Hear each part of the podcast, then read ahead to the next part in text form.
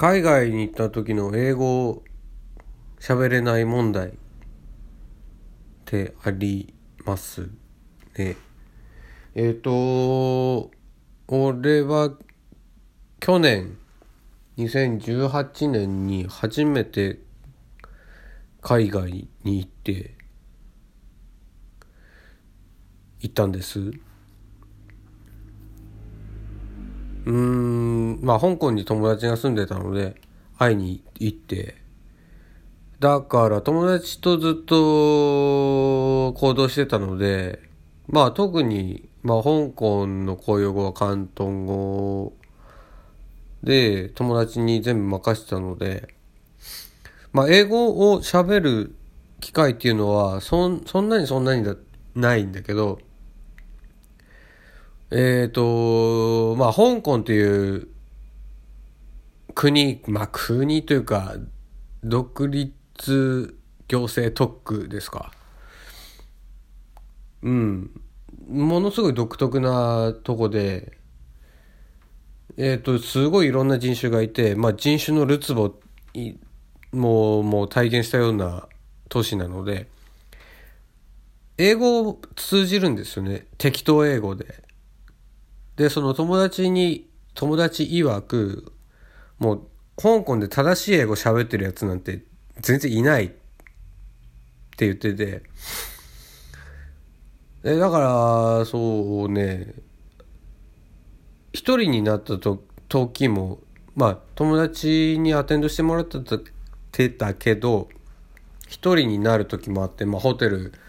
とか、ちょっとトイレ行こうと思って聞いたりとか店員さんというか警備員みたいな人に聞く時とかもう全然英語で通じるんですよ適当英語で。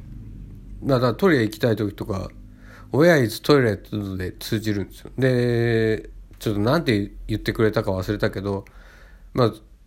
その階段上がって右だよみたいな。なんかリスニングはなんとなくわかるじゃないですか。一応日本だと6年ぐらい英語学んでるわけで。うん、でも、そう、そんで、それで思ったのが、やっぱり、スーさんも言ってたけど、スーさんはミッキーマウスを演じて、英語を喋りなさいと言ってたんだけど、本当に、でも、私全然英語喋れますよ、みたいな面で喋ると、通じるんですよね。うん。そんな、まあ、本本格的に英語を学びたいってなったら、まあそれなりの勉強とか必要でしょうが、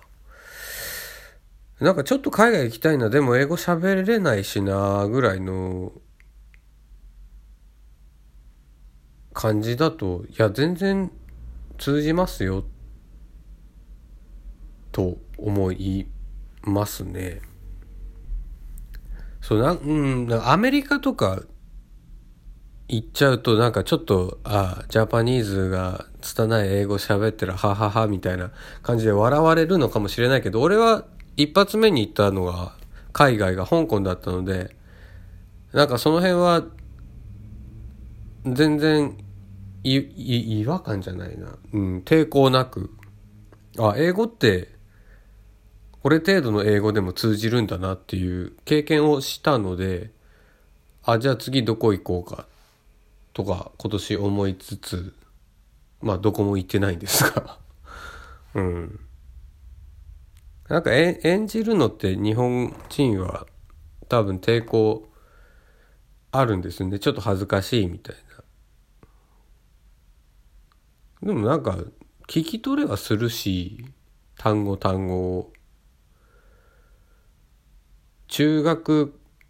高校、まあ中学英語って通じるし、うん、なんか英英語喋れないから海外行きたいけど、うーんって思ってる人は意外と通じますよ。そして自分の自信になりますよ。みたいな感じ。のことを生活は踊るを聞いて思いました。